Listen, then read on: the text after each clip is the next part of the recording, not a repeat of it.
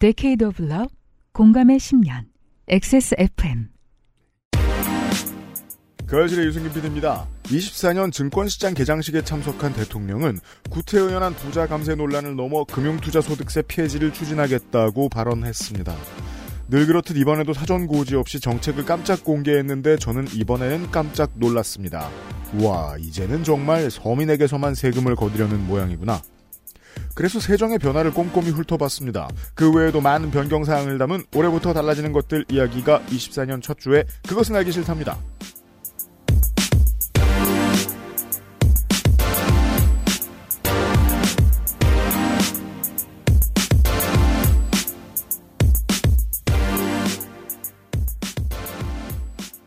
국가 의전 서열은 매우 중요합니다. 행사는 국가, 부처, 단체의 아이덴티티와 발전상을 확인시키는 일들이고 자로 잰 듯한 의전은 그 국가, 부처, 단체가 쌓아온 완성도를 드러내지요. 체계 없이 우왕좌왕하는 모습이 미디어에 자주 노출되면 구성원들도 흔들립니다. 한국처럼 미디어에서 행사에 대한 관심도가 떨어지는 국가는 딱히 허례허식으로 자원을 낭비하는 경향도 낮은 편입니다. 필요한 것만 하는 행사, 그리고 국정 주요 인사들의 일거수 일투족을 문제없이 돌보는 일은 국가의 모든 대사에 있어 기본입니다. 현행 국가 의전 서열 한번 읊어드릴까요? 검찰총장이 62위, 20명의 헌재 재판관과 대법관이 53위, 52위에서 35위는 입법부의 각 위원회 위원장, 34위부터 19위는 행정부의 각 장관들, 18위는 대통령 비서실장, 16, 17위는 여당과 교섭단체 야당의 원내대표, 13위 국정원장, 9위 국회 부의장, 5위 국무총리, 3위 대법원장과 헌재소장, 2위 국회의장, 1위 대통령입니다. 현재 61명에 해당하는 대한민국 의전서열 내 인사들은 말 그대로 국가 운영이라는 대사를 맡고 있는 사람들이며 이들의 신변에 나쁜 일이 생기는 것은 국가의 타격이고 국가 시스템에 대한 중대한 위협입니다. 당연하지만 저는 누가 더 귀하고 천하다는 이야기를 하고 있지 않습니다. 그들은 국가의 가장 중요한 공복이기에 그들을 잘 보호하는 것은 국가 구성원을 보호하는 일의 기본기쯤 된다는 말씀입니다. 교섭단체 야당의 당대표는 8위이며 의전 기준은 부총리급입니다. 이는 민주주의 국가에서 국가 권력을 견제하는 가장 큰 공적 권력을 대표하는 정치인의 위상을 나타냅니다. 그런 야당 대표가 테러에 의해 목 경동맥 바로 옆 부위에 자상을 입고 쓰러졌습니다. 그리고 이 일을 열상이라 단어를 바꾸어 상황을 축소하려 한 언론인, 관련주 급등과 폭락 소식을 바쁘게 알린 언론인, 자작극 음모론을 퍼다 나르는 언론인들, 그들 중 다수는 매일같이 나오는 작업 현장 사망 노동자를 외면하는 바로 그 언론인, 세월호와 이태원, 오송 참사의 가십거리를 기사화하고 조회수를 기대했을 그 언론인들일 거라 믿습니다. 참고로 야당 대표 피습 사건이 일어난 당시 이를 속보로 타진한 TV 지상파 채널은 MBC뿐입니다. SBS는 꾸러기 탐구 생활, KBS는 옥탑방의 문제 아들과 동행 본방이 나가고 있었고 속보 자막도 한참 나중에 나왔습니다. 기업이나 사정당국과 거리가 멀면 우습게 보고 가까우면 가까울수록 존중하는 언론인들의 숲에서 우리는 이 사고의 무게를 제대로 느끼기가 어렵습니다. 민주당 이재명 대표의 쾌유를 빕니다. 새해 그것은 알기 싫다 시작합니다. 저는 덕질인과 함께 있습니다. 네, 안녕하십니까. 에디터도 있고요. 네, 안녕하십니까. 윤세민입니다. 질문이 있습니다. 네. 62위가 검찰총장인데 네. 의전서열은 왜 61명인가요? 현재 법무부 장관이 공석이기 때문입니다. 아. 법무부 장관이 여당 대표가 됐잖아요. 굉장히 드라마틱한 전직을 했죠. 그리하여 의전서열 7위는 여당 대표입니다. 어, 그러면 62위에서 7위로 올라갔네? 그 장관은 그보다 한참 위입니다. 그 이거 사실 이것도 좀 지적을 해야 되는 문제인데 같은 날 서로 다른 행사를 뛰고 있던 여당 당대표격인 여당의 비대위원장과 야당 대표에게 붙어 있던 경찰의 지원 인력이 어 여당 쪽은 200명이 좀 넘었고 야당 쪽은 40명이 좀 넘었다고 들었는데 의전 서열 7, 8위의 의전치고는 차이가 너무 나긴 합니다. 다른 문제들이 너무 많았어 가지고 지적하지 않았던 얘기만 살짝 지적하고 올해 그것은 알기 싫다 시작하도록 하겠습니다. 첫 시간은 올해부터 달라지는 것들 이야기입니다. 그것은 알기 싫다는 용산에 아는 가게 컴스테이션, 대한민국 1호 반값 생리대 29데이즈, 관절 건강에 도움을 줄 수도 있는 QBN 관절 건강엔 MSM, 인생은 한방, 원광디지털대학교 한방건강약선학과가 도와주고 있습니다. XSFM입니다. 아직도 생리대 유목민? 어떤 생리대를 써야 할지 불안하신가요? 100% 유기농, 발암물질 유해 성분 불검출. 어떠한 피부에도 자극 없이 안전하게. 무화학 수압 가공. 100% 국내 생산. 믿을 수 있는 생리대. 소중한 사람들, 소중한 당신에겐 29데이즈 유기농 real cotton ultra slim. 주로 어떤 업무를 하십니까? 쓰시는 소프트웨어는 무엇입니까? 컴스테이션에 알려주십시오. 주식회사 컴스테이션. 한약과 음식을 다스리는 약선 전문가를 육성합니다. 원강 디지털대학교 한방건강약선학과에서 2024학년도 신입생 편입생을 모집합니다. 원서 접수는 2023년 12월 1일부터 2024년 1월 12일 금요일까지. 인생은 한방. 원강 디지털대학교 한방 건강약선학과. 덕질인? 배움에는 나이도 계절도 없다네요. 너도 좀 배워. 그 생각을 좀, 무엇이든. 좀 하고 있어요. 그러니까 뭐 하나라도 가져. 배움이든 나이든 계절, 아, 나이는 가졌구나. 나이는 계절이든. 풍성해요. 원광 디지털 대학교 접수 마감이 코앞으로 다가왔습니다. 네. 1월 12일 금요일까지입니다. 한의학과 기초영양학, 식품위생학 등을 기반으로 식의 전문가를 양성합니다. 자연건강학 분야로는 국내 최고의 교과과정을 자랑하고 있습니다. 전공을 연계한 석사과정도 운영하고 있고요. 웰빙문화대학원 자연건강학과 석사입니다. 식의 전문가, 즉 식은 먹을 식, 의는 고칠 의죠. 오- 옷 의는 아니잖아. 그러니까 그건 레이디 병- 가가고. 병 고칠 의. 그죠? 고칠 이 맞죠? 음. 네, 그러한 식의 전문가들을 꿈꾸는 여러분이라면 꼭 한번 확인해 보십시오. 이게 그 20대의 수학기에 청년들이 가는 사이버 대학하고는 좀 달라요. 아무래도 이제 50대, 60대 그 학생들이 많다 보니까 모든 학사가 온라인으로 이루어지게 되어 있음에도 불구하고 선생님들을 만나러 가면 선생님들이 엄청나게 반가워해 준다. 이 얘기 다시 한번 강조드리면서 여러분들 뭐 남은 1월 동안 뭐 공천을 신청할 겁니까? 예비 후보 등록할 거예요? 아니잖아요. 입학하세요. 근데 의도 병고칠 의고 네. 료도 병고칠 료예요. 네. 그럼 병고침을 고친다는 거는 치료를 안 한다는 거잖아요. 뭐 이번 주에 소셜을 붙어 있는 것이야 같은 단어가. 이번 주에 소셜을 하고 있는 어떤 의사들을 보고 있으면 이 사람들은 치료가 불가능하다는 생각이 들긴 들던데. 원광 디지털 대학교 한방건강약선학과 입학 기간이 거의 끝나가고 있어요. 그리고 그거 있잖아요. 치질 있잖아요. 음. 네. 치질의 치자가 무슨 치자인지 아세요? 치질치? 예, 치질치예요. 치, 질은? 아플 질? 예, 그러니까. 근데 치- 이미 치질이 치질치잖아요. 진심을 담은 거죠. 아프다. 아, 윤종신의 노래처럼.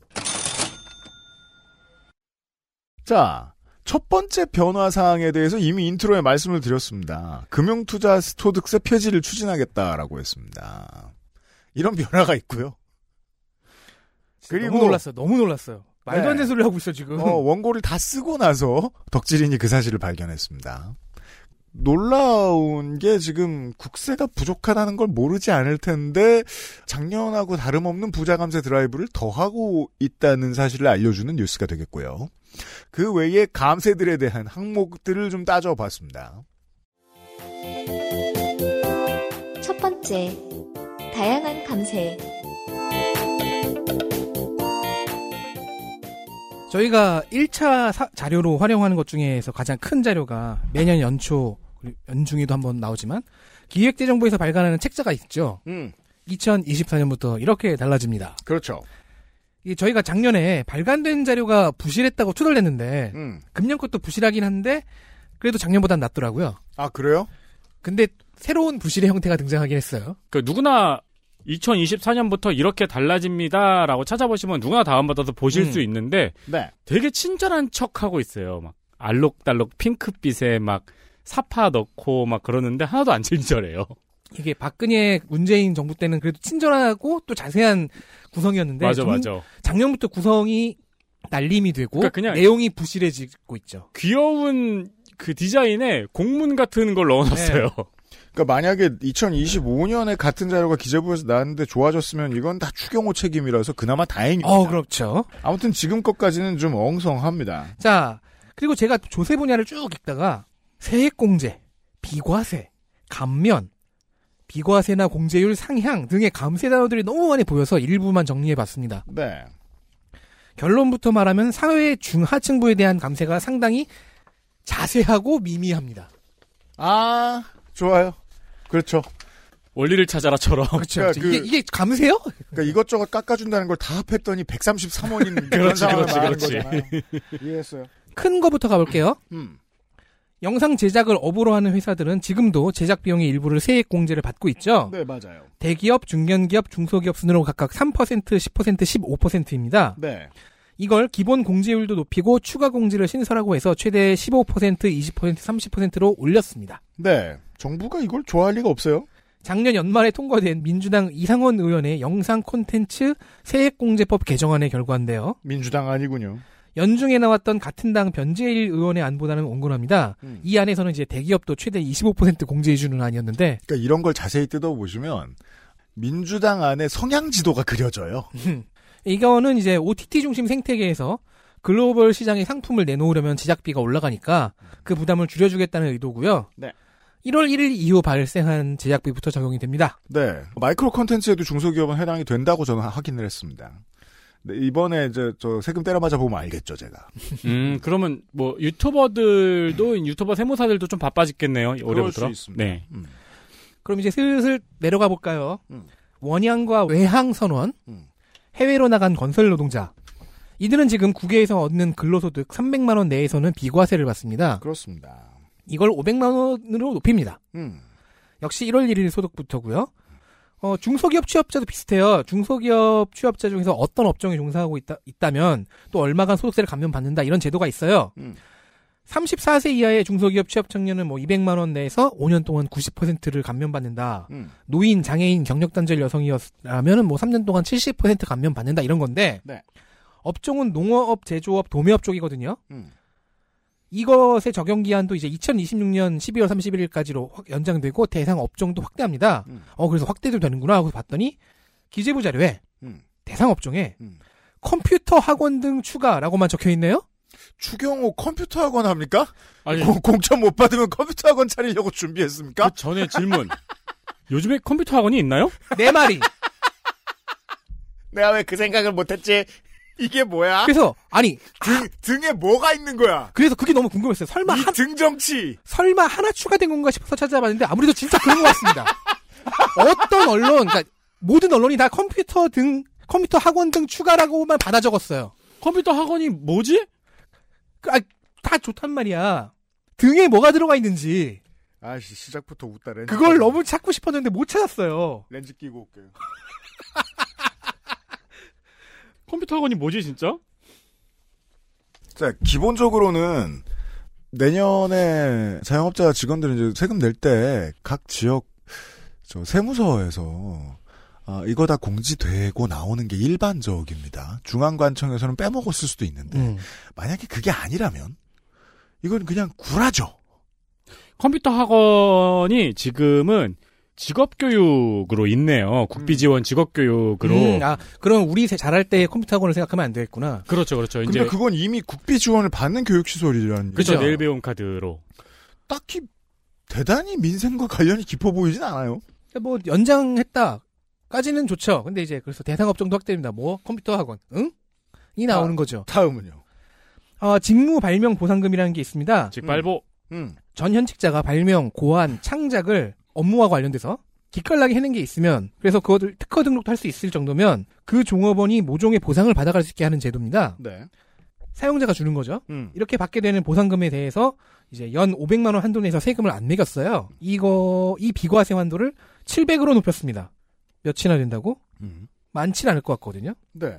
천진 발명하신 분이 20만 원인가 받았다 그랬죠? 그리고 그 그거는 진짜 너무 말도 안 되는 보상금이지. 자동차 전용 도로에 저 초록색 핑크색 선 긋는 거 음. 아이디어 내신 어, 어. 분도 음. 보상 제대로 못 받았다고 들었어요. 물론 보상금으로만 보상받는 건 아니긴 한데. 음. 자, 이게 1월 1일부터 적용이 됐어요. 어. 나중에 소송 걸어가지고 삼성이 합의금을 따로 줬다네요. 어. 음. 자, 이게 1월 1일부터 적용이 됐어요. 음. 되게 사소하잖아요. 음. 이 사소한 이상이 11페이지에 적혀 있었거든요. 네. 214페이지에 또 적혀 있습니다. 이건 뭐예요? 이게 제가 아까 말한 새로운 부실의 기법이라고요. 같은 내용 두 번 쓰기. 분량 늘리기. 네. 214페이지에는 특허청 산업재산정책과 담당으로 적혀 있고요. 음. 11페이지는 기재부 소득세제과 이름으로 적혀 있어요. 11페이지가 문제네요. 이게 기재부가 세상 모든 거 돈 관련된 거 체크해주고 다 지네들이 했다고 자랑하면 안 되잖아요. 그러니까 같은 정책 변경을 중복되는 두 담당 부처 소관으로 다 두 번 다 적어내다니 이런 부실 수법은 상상도 못했습니다. 이거 그러니까 각 부처에다가 내세요 한 다음에 취합만 한 거죠. 그죠? 근데 그런 걸 취합하는 게 어차피 기재부 일이니까 이건 음. 기재부 탓입니다. 그 외에도 뭐 여럿 있습니다. 3천만 원 이상 고액 기부에 대해서 뭐 금년 한 해 동안에 공제율을 일시적으로 높이는 게 있고요. 음. 출산 보육 수당에 대한 비과세 한도도 확대가 되고 네. 육아 휴직 수당 그 비과세 적용 대상도 확대해서 이제 사립학교 직원도 해당이 된다는데 음. 전부 한 문장으로 요약이 가능하고 실제로도 한 문장 많아봤자 두세 문장으로 표기된 변경 사항이 금년에도 많이 홍보되고 있습니다. 네, 이번 정부의 특징입니다. 디테일을 알 필요조차 없는 어떤 일들. 근데 작년 이 시간에 다뤘던 분야가 또 나와서 지나칠 수가 없었던 게 하나 있습니다. 아하, 요거. 가업 승계 증여세 얘기입니다. 네. 도련님 세금 면제. 작년에 공제 대상 기준도 음. 공제 한도도 사후 관리 기간도 전부 상향하고 깎고 했다는 말을 드렸죠. 네. 금년에 이 특례를 더 확대합니다. 제가 뭐라고 얘기했죠? 기억나십니까? 이러면 그 도련님들은 아버지, 어머니가 만들어 놓은 그 회사 팔고 도망친다고요. 그 저율 과세 구간 그러니까 가장 낮은 세율의 구간을 음. 60억 이하에서 120억 이하로 확대해 줬습니다. 와, 두 배! 어이, 서민 감세. 증여세 연부 연납 기간도 기존 5년에서 15년으로 쌈박하게 늘려줬고요. 네, 130억 서민들이 혜택을 입게 되었어요. 그리고 사후 관리 기간 얘기했었잖아요, 작년에. 음. 업종 변경을 못 한다. 음. 근데 설사 하더라도 일정 범위 내에서 해야 되는데 음. 그 범위라는 것을 매우 크게 늘려줬습니다. 어, 이제 막 청부살인 업체 이런 데다가 중- 막 정확하게 중분류 내에서만 가능하다는데 crystal meth 업체. 대 분류까지도 가능하다. 음. 그 옛날에 저거 있잖아요. 중소기업 차 있잖아요. 음. 신입사원 뭐 K5, 뭐 과장 올란도, 음. 차장 소렌토, 뭐 부장 모하비, 음. 그리고 사장 제네시스, 음. 그리고 사장 애새끼 포르쉐. 근데요, 이 마지막 내용 있잖아요. 업종 변경을 더 다이나믹하게 할 수 있다. 음. 이 내용이 바로 다음 페이지에 한 번 더 수록되어 있는 거예요. 대체 왜? 이번에는, 같은 얘기가 이번엔 담당 부처도 다르지 않은데? 그거는 이제 음악 전문 용어로 코러스라고 하죠. 사후 관리 기간 내용만 1월 1일 시행이 아니고 시행령 시행일부터여서인가? 근데 그 내용도 다 앞 페이지에 다 적혀 있거든요? 음. 그러니까 앞 페이지에 적혀 있는 마지막 부분을 바로 다음 페이지에 다시 적어 놓은 거예요. 이렇게 한 페이지를 늘렸어요. 와, 아니 이렇게 만들어 두 배로, 자- 두 배로 당한 느낌이에요. 담당 직원이 두 명인가 보다. 그러니까 저는 이런 게 분노예요. 아무도 안 읽을 거라는 확신을 가지고 치는 실수. 하는 실수. 장난해요? 이렇게 중요한 문제를 가지고? 이거 꽤 많이 읽거든요. 사람들도 꽤 많이 읽고 일단 기자들은 아니, 무조건 기자들이 읽잖아요. 네, 그 블로거들도 읽거든요. 왜 그 뭐 부동산 블로거들은 특히나 네. 주시를 하는 자료고 세무사들, 큰 세무사들은 다 이거 한 번씩 그렇죠. 읽고, 그리고 그 한 명이 다운받아서 쫙 내려주고 그러죠. 아니 제가 어제 마지막으로 다운받았을 때도 다운로드 수가 16만인가 그랬어요. 이게 그 언론인들이 찌질하다고 생각하지 않아줬으면 좋겠는 게 그냥 담당자 만나서 이거 왜 두 번 나와요? 이거 왜 뒷페이지에 또 나와요? 라고 말했으면 좋겠어요. 두 개나, 전 두 개나 찾았거든요. 이게 격이 떨어지는 수준이 아니라 정책에 대한 믿음이 떨어져요. 네. 이러면. 아, 마무리해요. 네, 너무 기- 길어져서 빼먹은 것들이 있어요. 음. 해외 자원 개발 투자 세액 공제 도입. 이거 뭐야? 여기서 MB 자원 외교 왕몽이 떠오르긴 하는데요. 예. 그리고 상장 주식 양도세 과세 대상 기준 상향 음. 세금을 덜 받겠다. 네. 아 이런 너무 수상한 내용이 있었는데 넘어가기로 했습니다. 상장 주식을 양도할 때 주는 세금을 이제 덜 받겠다. 기준을 상향시켜서 예. 그러니까 뭐 도련님 양도 음, 음. 예, 예, 도련님 감세 법안쯤 보면 되겠습니다. 이런 감세가 있고요. 그러니까 이게 금융투자 소득세 폐지 얘기를 빨리 접했으면은 상장 주식 양도세 과세 대상 기준 상향 이 얘기를 덮었죠. 청년. 정책 보죠. 두 번째, 청년 일경험 지원, 청년 도전 지원 사업. 네, 올해만큼 정치권에서 예산 문제가 핫했던 적이 없습니다. 음. 저희가 예산 관련 방송을 만들 정도로요. 네. 팬데믹 이후의 후폭풍일 수도 있고 국민들의 정치 관여도가 그만큼 높아진 영향 때문일 수도 있겠죠. 정부에서 워낙 다양하고 많은 분야의 예산을 삭감해서 공격을 올해 내내 많이 받았어요. 근데 역으로 야당이 예산을 삭감해서 조선일보가 공격을 한 예산이 있는데 그게 청년 예산입니다. 뭔 얘기인지 봅시다. 때는 바흐야로 다흐야로. 23년 11월 20일 조선일보에서 청년 일자리 예산 80% 깎은 민주당! 이라는 기사를 네. 그리고 그 다음 날에는 음. 청년 미래 예산도 윤석열 표는 묻지마 삭감 증오만 남은 정치 라는 기사를 내었습니다. 오, 네. 이 금태섭 신당 그거 같네요. 연설문 같네요. 아 그래요? 음. 이런 거 많이 하잖아요. 음. 증오만 남은 정치. 기술 이름 같다. 음. skill skill 이름 같다. 약간 필살기. 시적인. 예, 예. 네. 가드 불가 기술. 그러니까요. 증오만 남은 정치. 어, 진짜 셀 것 같다. 네. 뉴스핌에서는 12월 29일 고용부 청년 1경험 예산 2,382억 삭감 여야 치킨 게임에 멍든 고용 예산 이라는 기사를 내었습니다. 아무튼 정치권이 뭘 다 잘못해서 청년 예산이 2,300억 삭감됐다는 생각을 하고 있는 거예요. 네. 언론과 조선, 그러니까 조선일보, 어, 저 언론과 조선일보, 언론은 네. 그러니까 뭐 네. 여야 치킨 게임, 뭐 증오, 뭐 이런 식으로. 음, 청년 일 경험 예산. 음. 자, 내용을 살펴보겠습니다. 윤석열 정부에서 문재인 정부의 대표 일자리 정책인 청년 내일 채움 공제 예산 2천억 원을 삭감해서 사실상 사업을 종료시키는 방향을 잡자 이때 이거 저 혜택 본 사람 되게 많았는데 이거 없앴고요. 이에 앙심을 품은 민주당. 음. 윤석열 정부의 1경험 사업 예산과 니트족 청년 지원 예산 합해서 2,300억을 삭감했다는 거죠. 음, 2,400억 이네. 이제, 네, 이걸 이제 양당의 입장으로만 보도를 내보내는 게 보통의 언론 패턴이고요. 그렇습니다. 네. 뭐 양당이야 뻔한 소리를 했겠죠. 음. 고용부는 청년 내일 채움 공제는 뭐 한시 사업이고 신청자가 줄고 있고 당연하지 안, 안 받으니까. 지들이 안 받으니까. 네. 정부 재정 지원 사업이라는 이유를 대고 청년들의 일 경험을 확대해야 되고 니트족들에 대한 취업 지원이 필요하다고 이야기를 했습니다. 언론에서는 이 니트족들을 쉬었음 청년이라고 하더라고요. 그래요? 그 무슨 설문조사를 했나 봐요. 음. 거기에 그냥 쉬었음에 체크한 청년들인가 음. 봐요. 음. 일을 안 한 이유 막 이렇게 해가지고 막 네. 명확한 표현은 구직 단념 청년이 맞는 것 같습니다. 음. 공문에 이렇게 써 있더라고요. 네. 사업명은 청년 도전 지원 사업입니다. 청년 도전 지원 사업을 하겠다고 했다. 윤석열 정부가. 여당과 조선일보가 이렇게 공격을 하니까 야당과 오마이뉴스가 국회 예산 정책처의 평가를 들고 왔어요. 음. 예산 정책처에서는 1경험 지원 사업에 목표 인원 추계가 근거도 없고 음. 목표치 달성의 근거도 없고 음. 올해 사업의 성과 평가 및 분석도 완료가 안 돼 있다. 음. 그러니까 지금 증액했는데 음. 이걸 좀 감액할 필요가 있다는 의견을 냈어요. 아. 아니, 그건 기본적으로 이런 것들은 기재부에서 걸러지잖아요. 안 걸렸어요. 몇 명을 고용하고 어느 정도 규모의 부서를 저 집어넣어서 어떤 일을 하겠습니다라고 시시콜콜 써도 이거 왜 더 자세히 안 써와요라고 돌려보내면서 기재부의 권력이 생기는 거라고 애증의 정치클럽 시간에 말씀드렸잖아요. 그렇죠. 이거 아무것도 안 썼으면 그 2,300억이라는 뭉텅이 돈을 갖다가 무슨 짓을 할지 어떻게 알아요? 음. 그 얘기죠 지금. 그렇죠. 네. 경쟁 입찰 같은 거 할 때 기획서를 제일 못 쓴 회사는 음. 사장하고 술 마셔서 내정돼 있는 회사죠.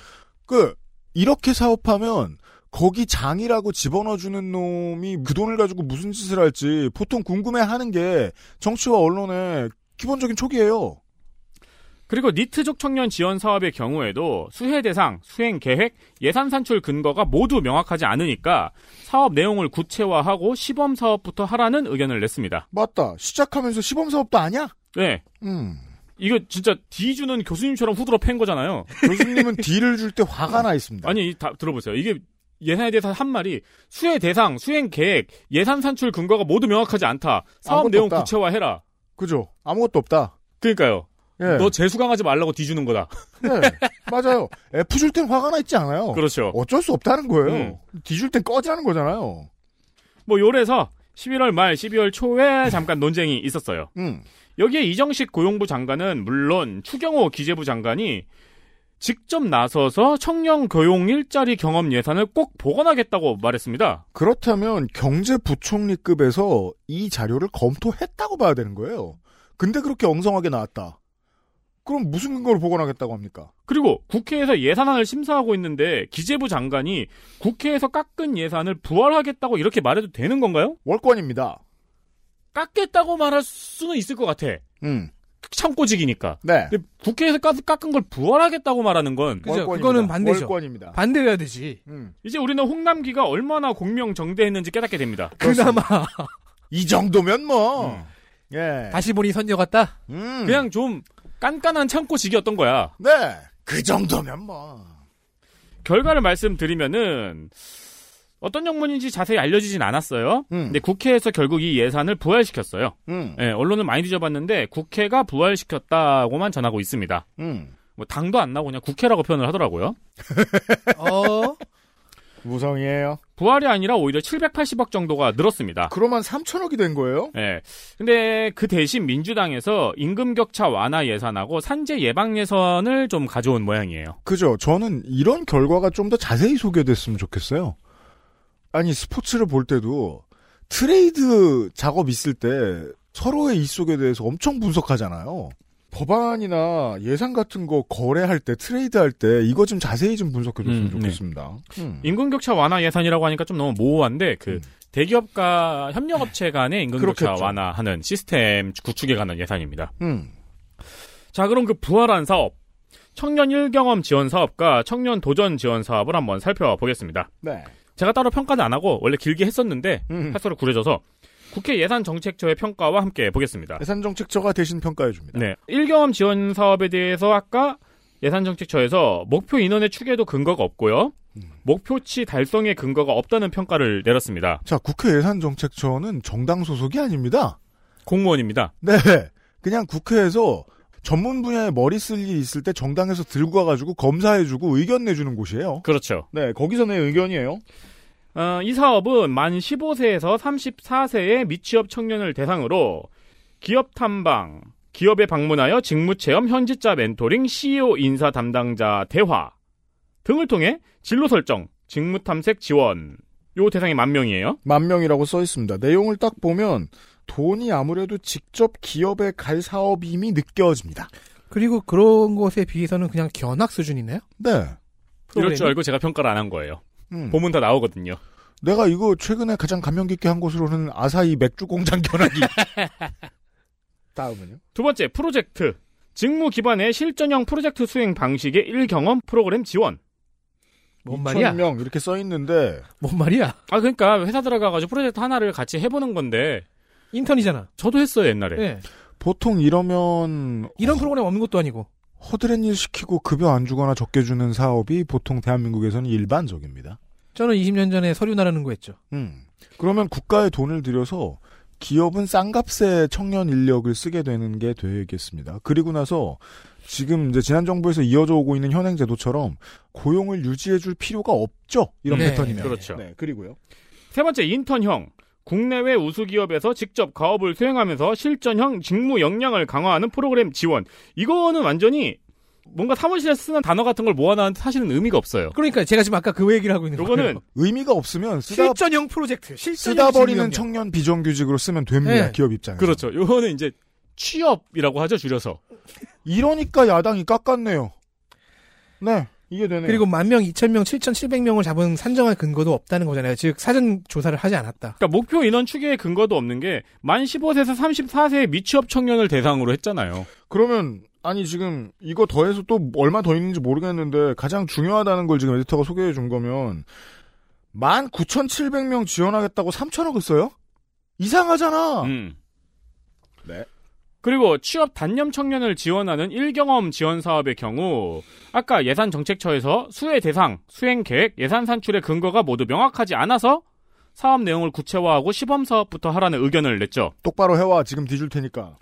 이 사업은 6개월 동안 구직 이력이 없고 음. 구직 단념 청년 문답표에서 이게 만점 30점짜리래요. 음. 21점 이상인 청년과 30점이면 아무도 안 건드리나 봐. 아무 일도 안 하시겠구만. 이러면 난공불락이구만. 그리고 이 청년들을 일단 주고요. 저기 음. 주는 안내에서는 청년 등이라고 되어 있거든요. 음. 이 등에 누가 들어가 있냐면은 자립준비 청년, 쉼터 입퇴소 청년, 북한 이탈 청년, 지역 특화 청년들이 이 등에 들어가 있어요. 음. 이 청년들에게 맞춤형 프로그램을 제공하고 이걸 이수하면은 기존에 있는 취업 지원 제도와 연계하는 사업입니다. 음. 딱 들어도 잘 될 것 같진 않은데. 그리고 저희 집에 LH잖아요. 네. 저희 집에 LH 그 엘리베이터 1년 내내 붙어 있어요. 음. 음, 취업 지원 사업에 신청하시라고. 네. 그런 건 어차피 지자체에서도 많이 하거든요. 어, 그렇죠. 보통 이 정도 규모는 지자체에서 하는데요. 그러니까 수혜 대상도 명확하지 않고 음. 수행 계획 이게 이 맞춤형 프로그램이 뭔지도 모르겠어요. 음. 안 나와 있어요. 네. 수행 계획도 명확하지 않고 음. 뭘할 건데 요 돈이 필요하냐도 명확하지 않아요, 지금. 네. 이 사업들이 올해부터 실시될 예정이고요. 음. 이거는 보건복지부의 사업과도 연계가 되는 모양입니다. 음. 어, 보건복지부 사업은 좀 이따가 다시 말씀을 드리겠습니다. 알겠습니다. 작년부터 우리의 올해부터 달라지는 것들 방송이 무척 고통스러워지기 시작했습니다. 감이 안 잡혀요. 음. 그러니까 이건 뭐냐면은 특히 이 니트족 지원 사업 같은 경우는 기획서를 뭐라고 쓴 거냐면 우리가 공개 방송을 하는데 음. 기획서에 관객 1000명을 모아 맞춤형 좋은 방송을 하겠다라고 쓴 거야. 큐시트에도. 그렇죠. 직무 기반 실전형 프로젝트 수행 방식의 공개 방송. 그렇죠. 교육 관련 정책을 보시겠습니다. 그나마 정책으로서 유의미하게 언론사들이 좀 다뤄줬던 게 늘봄학교입니다. 그렇습니다. 왜냐하면 노조가 열심히 때렸으니까요. 세 번째, 늘봄학교. 늘봄 학교가 3월 새 학기부터 전국 실시됩니다. 음, 늘봄 학교란 윤석열 정부의 교육 정책 핵심 중의 하나입니다. 음. 초등학교 저학년 그러니까 수업 시간이 적은 아동들을 대상으로 방과 후에 열리는 돌봄 교실입니다. 음. 시범 사업이 끝났고 여러 문제점이 발견돼서 전교조와 교총이 합심하여 우려하고 우리가 이제 자주 얘기하고 이제는 이해되잖아요. 정교조랑 교청이 같은 소리를 내면 그건 그리로 가야 됩니다. 여기에 교사노조도 함께 우려를 하고 있어요. 전 네. 처음 봤어요. 전교조와 교총이 합심하는 거. 난 거기에 교사노조까지 같이 같이 우려하는 건또 아니. 처음 봤어. 한국노총과 민주노총이 합심하는 건 그래도 옛날에 종종 봤는데 아, 그렇죠. 전교조랑 교총은 처음 봤어요. 그리고 교사노조는 기본적으로 전교조가 싫어서 노조를 따로 차린 교사 그렇죠. 곳이잖아요. 전교조는 싫은데 교총 갈 수는 없고. 그래서 종종 겹치거든요. 근데 셋다 겹치는 건 쉬운 일이 아니 왜냐면 교총은 심지어 노조가 아니기 때문에. 예, 뭐 전임자도 못 두고 그러거든요. 네, 그렇죠. 자, 그렇지만 학부모 만족도는 높았고요. 커리큘럼이 잘 나왔다는 얘기죠. 음. 일단 시작됩니다. 교원 단체들이 우려하는 부분은 다 업무 과중입니다. 그러니까 쉽게 말해 이런 겁니다. 업무 과중 문제에 대한 대안이 없이 계속 돌렸다. 근데도 선생님들이 잘했다. 방과 후에 돌봄 교실을 여는 건 좋다. 근데 음. 인력과 공간이 제대로 확보가 안 된 거예요. 공급이 안 되니까 교- 이게 학교와 교사들에게 떠넘겨지는 사례가 많았다는 거죠. 음. 교사가 업무 보고 있는 공간에서 돌봄 교실을 해- 해야 된다거나. 네. 자, 전담 돌봄사가 적으니까 기간제 교사나 자원봉사자를 찾게 되고 아니 국가 시책이라면서 왜 자원봉사를 찾아 여기서? 근데 그조차도 없으면 교원이 끌려가는 그렇잖아요. 그런 인천에서의 시범 사업이 그렇게 돌아갔고요. 반면 학교에 떠넘기지 않고 지역의 교육지원청이 맡아서 시행한 김해와 부산에서는 그런 목소리가 적었습니다. 김해의 예를 보면 자 늘봄학교 정원이 꽉 찼어요. 우리 학교에. 그래서 또 우리 학교에 선생도 없고 시설도 없어요. 공간이 없어. 음. 그러면은 근처에 공간 많은 초등학교를 거점형 늘봄 교실로 지정해서 우리 학교의 초과 인원은 그쪽으로 보내 소화를 한다. 음. 는 식으로 했고요. 아이들은 학교를 넘어서 친구가 생겼다고 좋아했다. 그런 오. 보도가 있네. 보도가 나오네요. 하지만 김해와 부산에서조차도 교육청 예산만으로는 한계가 있으니까 지자체도 나서달라는 말이 계속 나옵니다. 그렇습니다. 아까 그 경남 부산이 좋은 평에 대한 기사들을 제가 좀 읽었는데 그럼에도 불구하고 노조가 하는 지적은 똑같아요. 전담 교사가 학교당 한 명이 뭐냐. 음. 그 점에 있어서는 어느 교육청도 해결책을 네. 제대로 못 냈습니다. 야 학교당 한 명이요? 뭐 하자는 거예요, 그게? 저거 그한 명도 없는 경우가 많아요. 그 저거잖아요. 수련회. 혹은 거대한 초원의 border collie 한 마리. 그 그렇죠. 근데 걔는 뭐예요? 하더라고 그거를. 근데 그게 아니잖아, 지금 그렇지. 우리는. 그러니까 격무에 시달리는 레크레이션 강사가 되는 거죠. 그 왜 우리 수련회 가면은 그 한 명이 막 우리 엎드려 뻗쳐 시키고 좀 이따가 부모님 얘기하면서 다 울고. border collie 힘드니까 15년밖에 못 살아요. 그래서 3월부터 시행하는 이 전국 시행 소식에는 반드시 이 문장이 들어가요. 음. 늘봄학교 업무는 교원과 분리를 원칙으로 추진하여. 그러면 이 늘봄학교 교사를 새로 채용을 해야겠네요. 네. 그런데 교총 전교조는 계속 회의적이라고 하고 있습니다. 왜냐하면은 어떻게가 안- 없거든요. 그죠? 음, 채용 계획 같은 게 그러면 보통 이제 생각 없는 교장 선생님, 생각 없는 장학사 이런 사람들이 이렇게 쓱 들어와 가지고 선생님이 자원봉사하면 되겠네요 이런 소리 하고 가겠지.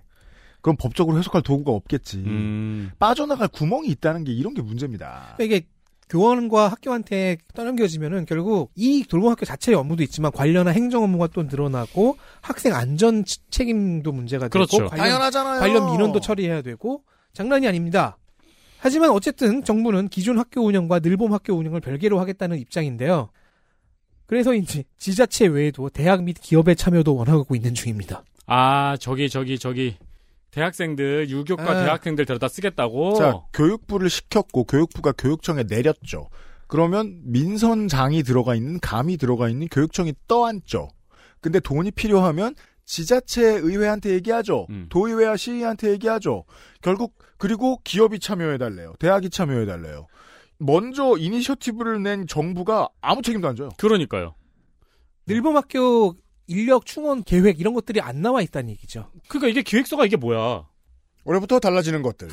제가 그 요즘 그 약간 지자체 예산 말씀하셔서 말인데 음. 예산이라고 찾아보시면은 모든 지자체가 예산 삭감 때문에 난리가 나 있어요. 네. 네, 지역지들이 전부 다 지금 예산 삭감 가지고 막 난리가 나 있고. 왜냐면 지방 예산을 삭감해놨거든요. 그렇죠. 그러고서 떠넘겨요, 이 중요한 일을. 윤석열 정부의 교육 핵심 정책이라며. 그래서 혹시나 싶어가지고 예산군의 예산을 한번 검색해봤어요. 올랐더라고. 그거 추경호가 실수한 거야? 최초로 7천억 시대를 개막했대요. 어, 예산이네. 그렇죠. 나가. 나가, 이봐. 예산 여당 출마하는 새끼 누구야? 나와. 광고 듣고 오겠습니다. XSFM입니다.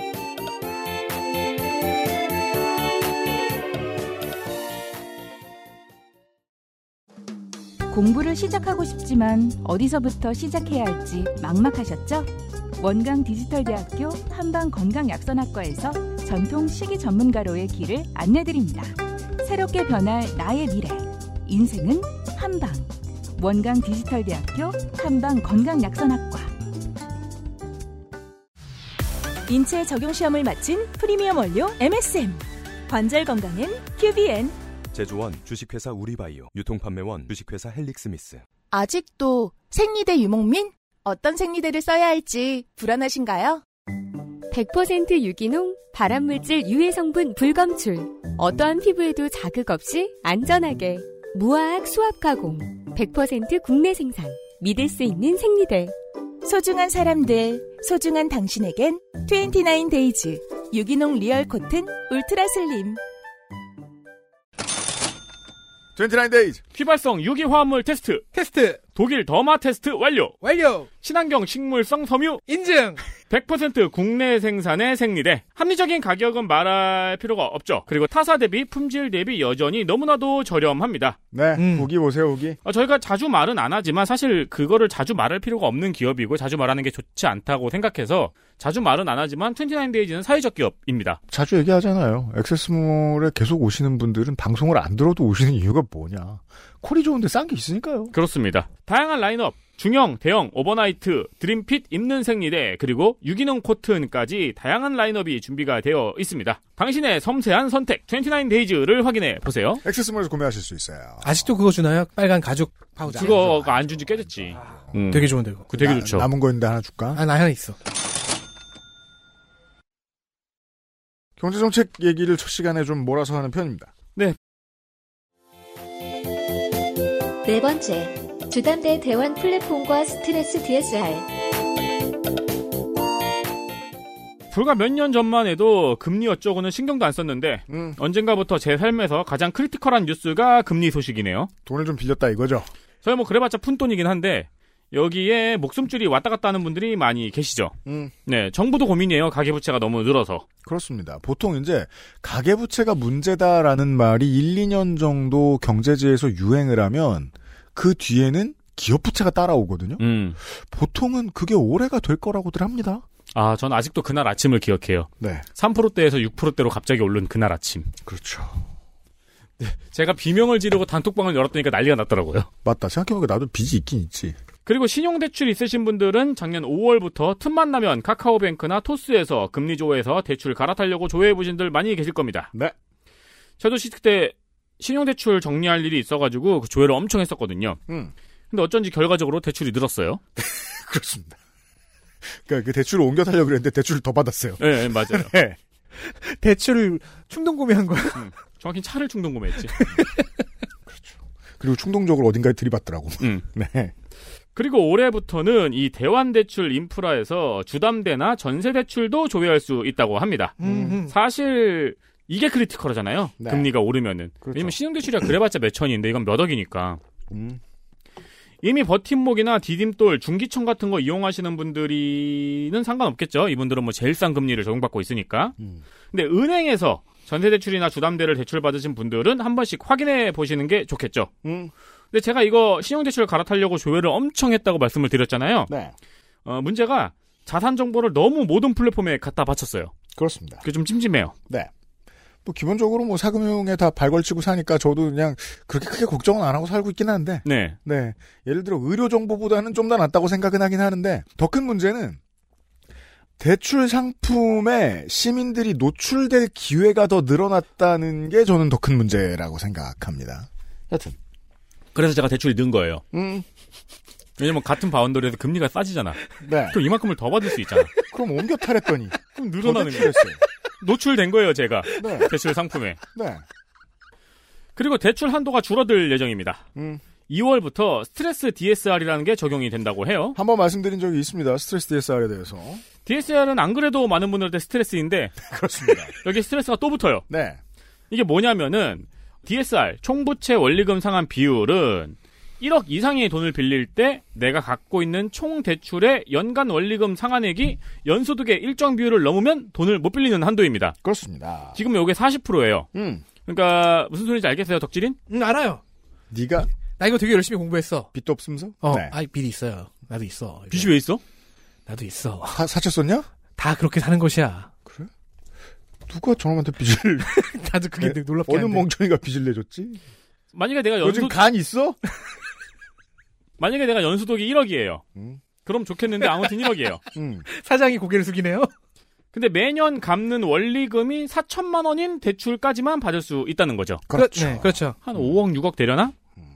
근데 이게 무리한 대출을 받지 못하게 하려는 장치잖아요. 그럼요. 감당할 수 있는 대출만 받을 수 있게 하려는. 음. 근데 최근에 갑자기 금리가 엄청 올라서 후달렸던 분들이 많았죠. 음. 그래서 여기에 향후 금리가 인상할 가능성을 얻는 겁니다. 그렇죠. 그렇게 해서 한도를 강화하는 겁니다. 음. 음, 최근 5년 내에 금리가 가장 높았던 때에서 현재 금리를 뺀 가상금리를 적용한다고 하는데 그러니까 이거 보세요. 서울시에서 반지하에다가 rain guard 설치했죠. 음, 그 기준은 10년 내인가 가장 비가 많이 온 날인 거예요. 그렇죠, 그렇죠. 그런 기준을 도입한다는 겁니다. 맞습니다, 맞습니다. 네. 그러니까 5년 내 제일 높았던 금리가 6%고 현재 금리가 3%면은 3%가 얹어지는 거예요. 음. 일단 그러니까 이 계산식은 대출 유형별로 다르더라고요. 음. 일단 2월에는 은행권 주담대부터 적용이 되고요. 네. 앞으로 단계적으로 강화될 예정입니다. 음. 금융위 분석으로는 올해 상반기에는 평균적으로 대출 한도가 2에서 4% 정도 축소되고 음. 하반기에는 3에서 9%, 내년에는 6에서 16% 정도 감소할 것으로 보고 있습니다. 네. 그러니까 1억 빌릴 수 있던 사람들이 뭐 8,500만 원 빌리게 됐다 뭐 이런 얘기인데 그렇죠. 이게 이제 처음에 목돈이 인생에 필요해서 한번 빌리고 들어가려고 하는 사람들 입장에서는 요렇게 읽히죠. 1금융권이 나를 피한다. 음, 음. 인 겁니다. 음. 이게 고금리 시대에 제대로 대처하지 못할 때, 제대로 대처해도 이런 일이 생기긴 생기지만, 기본적으로 생각보다 더 예측했던 것보다 조금 더 많은 사람들이 이금융권으로 밀려나거나 사채를 쓰게 된다. 음. 라는 것입니다. 자, 교육 뭐 가져오랬더니 덕진이 이런 거 가져왔습니다. 다섯 번째, 반려동물 행동 지도사. 이경혁 문학인의 자제분이 어떤 꿈이 있는지를 전해들은 적이 있어요. 이게 무슨 저 미국 초등학교 교과서도 아니고, I have a dream 시간이에요. 음. 네. 문학인 아드님이 꿈이 있어요. 왜냐면 아버지도 아무거나 직업이라고 하고 있으니까. 해칠링이 꿈이 있어요. 네. 정확 정확히는 아버지의 직업을 정확하게 이해하지 못하고 있다고 하는데 강영욱 씨 같은 동물 훈련사가 되고 싶은 게 이분의 꿈이랍니다. 아, 아무래도 좀더 번듯한 그래서 나는 제대로 된 직업을 갖고 싶다. 직업으로 존중받는 직업을 갖겠다. 아빠는 프로게이머 같은데 3군도 안 되는 것 같다. 네, 그렇죠. 동물 훈련사 이런 아빠 그렇게 얘기할 거예요. 3군 해본 적 있다. 음, 자랑이다. 이런 꿈을 가진 사람이 팔로우업 해두면 좋은 소식을 갖고 왔습니다. 음. 금년 4월 27일부로 시행되는 보- 동물보호법 개정안에 의해 반려동물 행동 지도사라는 국가 자격증이 신설되었습니다. 자, 그동안은 민간협회가 발급해주던 자격증이 네. 있었어요. 지금은 민간 자격증이라서 단체별로 교육 시간 커리큘럼이 다 다릅니다. 음. 60여 종이나 있대요. 네, 자격증 시장이죠. 이게 이른바. 시험 일정은 추후 공고한다는데 일단 반려동물 행동 지도사란 딱 그 세상에 나쁜 개는 없다. 뭐 고양이를 부탁해 같은 프로에서 보여준 그런 업무를 하는 직업입니다. 강양옥 네. 그렇죠. 뭐 그러니까 뭐 김명철, 나응식, 간단한 마법을 설채연. 했는데 애들이 착해지는. 음, 음. 네. 고양이도 있구나. 네 있어요. 고양이를 부탁해도 재밌어요. 어. 반려동물 지도, 관련 법규를 숙지하고 안내해주기, 뭐 보호자 대상 교육 등을 수행하는 겁니다. 그렇죠. 물론 진출 루트가 다양화되면 이제 훈련원 외에도 동물병원, 뭐 정책 영역도 갈 수 있는 등 여러 분야가 있대요. 아, 그리고 동물원에는 이제 필수가 되겠네. 그죠. 세나개 내용의 100%는 그거죠. 결국 사람을 가르쳤죠. 그렇죠. 네. 어 고부해도 그래요. 어, 결국 그- 사람을 맞아요. 가르치게 돼요. 맞아요. 네. 자 유력 선진국 중에서는 한국과 일본만 이게 국가 자격증이 아니었는데, 근데 welcome to 시월드는 사람을 가르치지 않아요. 서로 뒷담만 까요. 음, 네. 그건 왜 나와? 그 사람이 주제면 사람한테 별로 도움이 안 되더라고. 아니, 그 그러니까 말하고 싶었어요. 이게 뭐냐면은 결론적으로 사람을 가르치고 싶은데 네. 사람을 가르치겠다 하면 사람들이 안 봐. 그렇죠. 도망 다녀요. 음, 그 며느리 때문이라고 도망갑니다. 근데 개 고양이를 가르치겠다. 강아지 고양이의 문제 행동을. 그 고분고분하게 공부합니다. 그렇죠. 네. 근데 이제 게임 중독자의 게임 행동을 교정하기 위해서 프로그램 이름은 컴퓨터를 가르치는 것처럼 해야 되는 거지. 네. 자, 이게 한국과 일본만 국가 자격증이 아니었어요. 유력 선진국 중에선. 음. 근데 이제 일본 혼자 민간 자격증 국가로 남게 되겠습니다. 아. 일본도 바꾸는지 모르겠어요. 음. 바꾸는지는. 근데 업계와 관련 학과 등지에서는 좀 우려가 있는 모양입니다. 음. 살펴봤더니까 어 일단 법안 개정 후 2년이 지난 시점이에요 지금이 네. 그러니까 시, 시간이 2년이나 있었는데 테스크포스에 들어간 인사들의 명단도 공개를 안 했고 왜 다 이런 식이에요? 공개를 하자고 했더니 뭐, 뭐 되게 안 된다고 그러고 왜, 이거- 왜 이렇게 다 언더 조직이야? 뭐야, 왜 고- 뭐 국정교과서야 왜 공개를 안 해? 그리고 국비 지원은 4억 원 뿐이었답니다. 이게 정확히 뭐 1년에 4억 원이었는지 모르겠는데 아무튼 1년에 4억이나 2년에 4억이나 그 돈으로 뭐 사실- 믹스커피나 먹어요. 네. 그 작년 10월 경기일보에서는 이 제도가 뭐 등급제로 운영이 될지 말지 과목은 어떻게 나올지 응시 대상은 어떠, 어디까지일지 아 막상 시험을 보러 가서 폈더니 밀링 머신 이런 건 거야? 그런 가이드라인이 없다는 비판 기사가 나왔어요. 어허. 개인적으로 이제 고양 등급도 없어. 그리고 이게 다 고- 강아지 이야기만 있고 고양이 얘기가 없거든요. 그러니까요. 무슨 뭐 어느 동물 1, 2, 3등급 이런 게 있어야 되는데 막상 가서 봤더니 막 백두급, 금강급. 일단 현재 민간 자격증 그래 다 웃어라. 월터급. 웰터급. 일단 현재 민간 자격증 시장도 애견 협회들 중심으로 구성되어 있고 이제 고양이의 문제 행동에 훈련사 몸무게 재고 막. 고양이의 문제 행동에 대한 인식은 넓지 않아서인 것 같긴 합니다만 네. 이 부분도 추후 보완해야 할 영역이죠. 근데 이 그, 제, 제, 네. 우리, 이게, 이게, 저, 매, 매년 첫 방송에, 첫 발을 떼는 어떤 행정은 어설프고 구멍이 있을 수밖에 없다는 말씀 많이 드리잖아요. 네. 그래서 시험 운영을 하면서 바꿔보고 바꿔보고 하는 거고, 욕도 먹고 하는 거다. 근데, 이번 정권이 들어와서 모든 언론과 정부의 모두의 문제가 뭐냐면, 그걸 따지기 힘들 정도의 버그들이 있어요. 그러니까요. 고양이가 없는 게 뭐야! 그러니까 20년, 30년 한 장난해? 이- 그 행동지도사 분의 인터뷰 같은 것들을 보면은 왜냐면 지금 기존의 민간 자격증들이 대부분 3개나 4개 정도의 등급제로 운영이 되고 있어요. 그럼 이제 호환을 위해서는 국가 자격증도 등급제로 하는 게 맞다. 근데 할지 말지도 모른다. 한다 안 한다가 아니라 할지 말지도 모르고 있다. 음.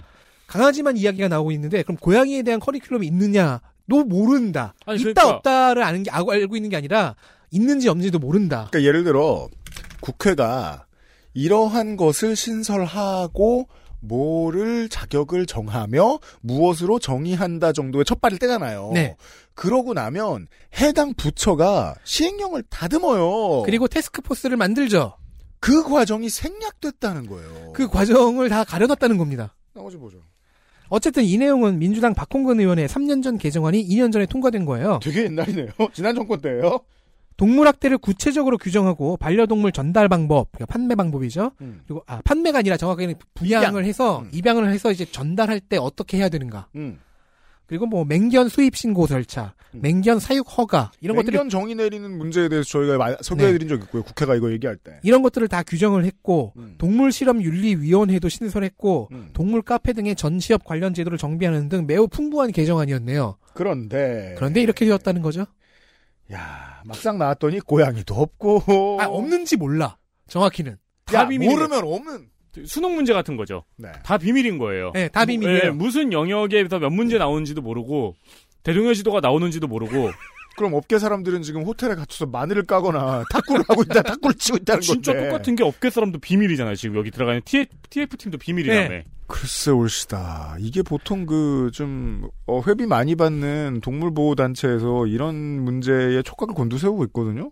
근데 보통 성명 내고 이럴 건데 음. 얘기도 안 나오는 거 보니까 아무한테도 얘기 안 해주는 것 같아요. 아니, 그러니까 뭐 이미, 이렇게 해, 일을. 이미 민간 시험도 있고 그리고 해외엔 또 다 있다면서요. 그죠? 그럼 reference도 충분한데 음. 그럼 공개해가지고 reference 수집해가지고 만들면 되는 거를 네, 그래야지 버그가 최 가장 적어지겠죠. 저는 빚이 그렇게 많지 않은가 봐요. 이게 DSR보다 훨씬 스트레스네요. 이게. 예.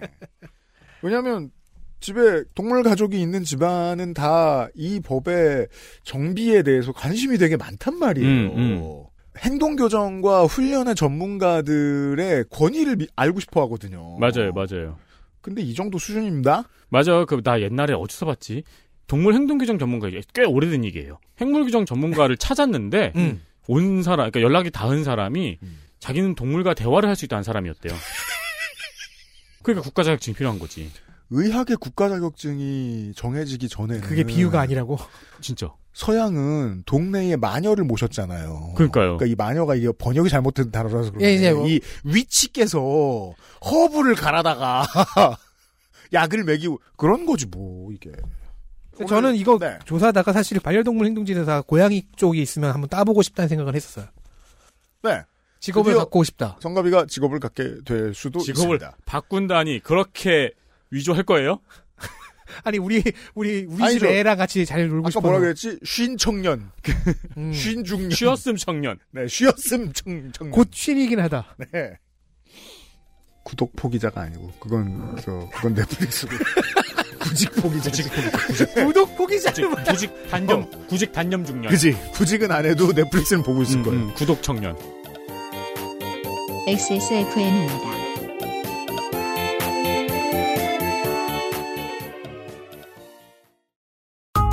내장 그래픽을 갖춘 안정적인 CPU, CPU에 가장 적절한 메인보드. 하드디스크만 써본 분들은 상상조차 하기 힘든 속도의 M.2 SSD, 기능성과 디자인을 모두 충족하는 케이스까지 이달의 PC로 빠르게 구매하실 수 있습니다.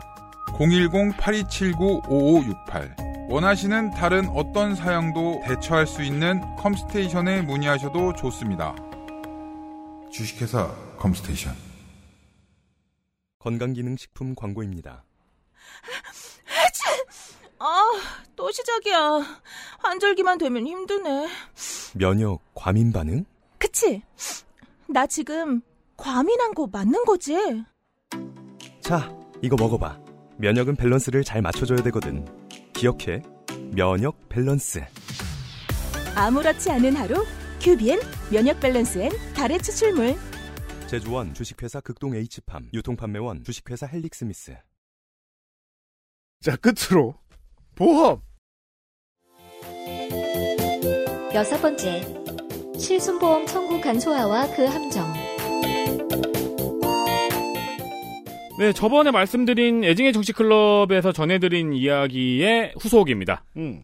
실손보험 청구 간소화 전해드렸었죠. 네. 올해 10월에 시행될 예정입니다. 네, 드디어 이 짓을 진짜 하고 싶은 건 또 꽤 빨리 합니다. 그리고 철저히 뭘 준비한 게 없진 않아요. 보죠. 그때 못 들으셨던 분도 계실 수 있어서 아, 네, 그렇죠. 다시 한번 설명을 드리면은 병원이나 약국에서 서류를 받아서 직접 청구해야 했던 실비를 이제 병원이나 약국이 직접 보험회사에 송부하는 방식으로 바뀌는 겁니다. 아이고 편하다. 국민권익위에서 간소화 제도를 권고한 지 14년 만입니다. 네.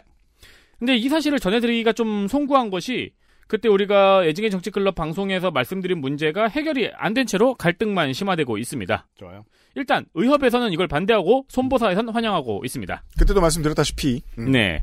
의협에서는 국민들의 의료 정보가 보험사로 넘어가는 것이 의료 민영화의 시작이라며 그걸 걱정한다고 말하고 있습니다. 음. 하지만 결국엔 비급여 진료가 축소될까봐 반대하는 것이라고 해석하는 무도한 자들이 조금 있고요. 그렇습니다.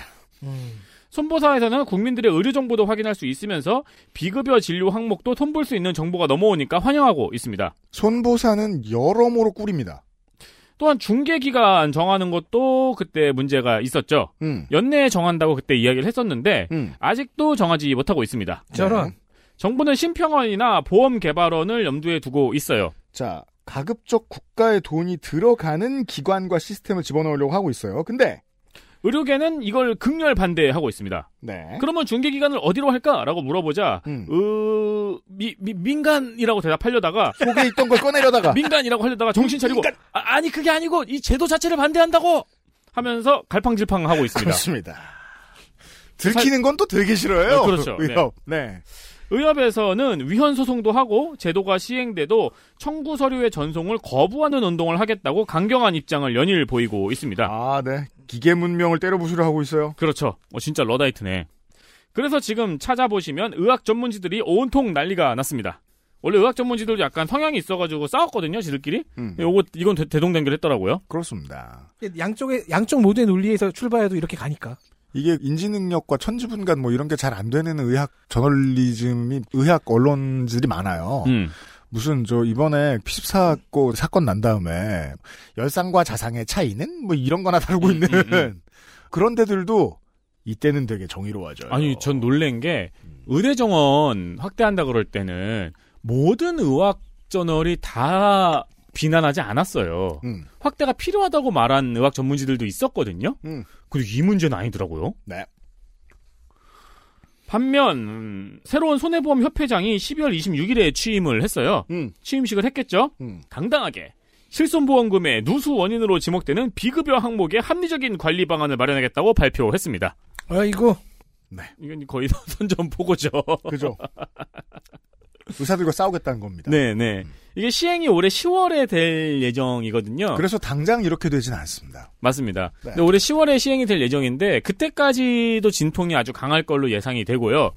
시행되고 나서도 아주 강한 진통이 있을 걸로 예상이 됩니다. 자, 내가 의사도 아니고 보건복지부도 아니고 여당도 아니고 손보사도 아니야. 난 보통은 환자로 이 문제를 만나. 음. 라고 하시는 분들이 알아두셔야 될 건 이거밖에 없습니다. 지금 국가 건보에서 급여로 통하는 일들은 우리가 그냥 카드만 내면 다 처리되죠. 네. 그거랑 똑같이 만들어 주겠다는 거죠. 네.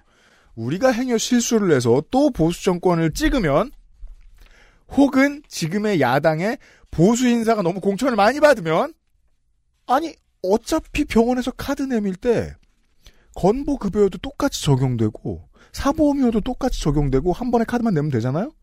그 항목을 건보 급여에서 사보험으로 옮겨도 언론이 다루어주지 않으면 우린 모를 겁니다. 음, 그럴 수 있죠.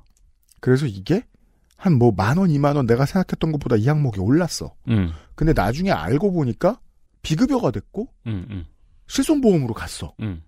그랬으면 국가와 손보호계와 언론이 다 함께 손을 잡고 환자 그 사람의 뒤통수를 친 겁니다. 그렇죠. 요거만 알아두시면 됩니다. 음. 네, 이 문제에 대해서는. 그 카- 병원 카드 단말기에 알림 표시 같은 걸 해야겠다. 카드 넣을 때 급여. 급여. 급여. 네. 아니면은 비급여. 아니지. 그럼 저 언더테이커 등장하면 땡. 아, 그쵸, 그쵸. 거의 뭐 교통카드인데? 실손. 이거 나와야 돼. 환승입니다랑 똑같이 급여입니다. 급여입니다. 아니야, 무서운 목소리를 해야 된다니까. 와우의 제일 무서운 목소리 누구야? 어, 무서운 걸로 해야 돼요. 대답하려고 했는데 하는 순간 씹덕이 될 것 같아서 도, 도망쳤다. 자, 첫날 방송을 마무리 짓기 전에 공개 방송을 할 건데요. 빠밤. 빠밤. 뭐? 공개 방송을 할 때 다시 또 제가 하고 싶었던 얘기를 이말저말 할 텐데요. 제가 떠드는 공개 방송 준비 중인데요. 그때도 말씀을 드리긴 할 건데 제가 그 작년하고 올해 되게 방송 제작과 관련해서 스트레스가 상당히 심했습니다. 사실 본 업무에 대한 스트레스는 견딜 수 있어요. 음. 뭐 내가 뭐 집안에 무슨 문제가 있다거나 막 회사에 막 출연자들이 자꾸 사무실에 불을 질러 그런 것보다는 훨씬 덜 힘들어. 음. 그래도 스트레스가 되게 심하게 심했거든요.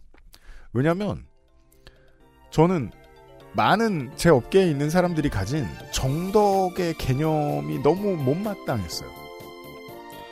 정덕은 권력을 누가 어떻게 차지하느냐에 관심이 있는 걸 정덕이라고 생각한다는 게 너무 못마땅해요. 아니, 35살 때도 그랬는데, 10년이 지났는데, 정말 너무 싫은 거예요. 하나도 안 변한 것들 중에 하나거든요. 자, 이번 주 방송이 진짜 XSFM이 생각하는 정덕을 위한 방송입니다. 내일 이 시간에 다시 뵙죠. 비상시국 대책회입니다. 내일 뵙겠습니다. 빠염. XSFM입니다. I D W K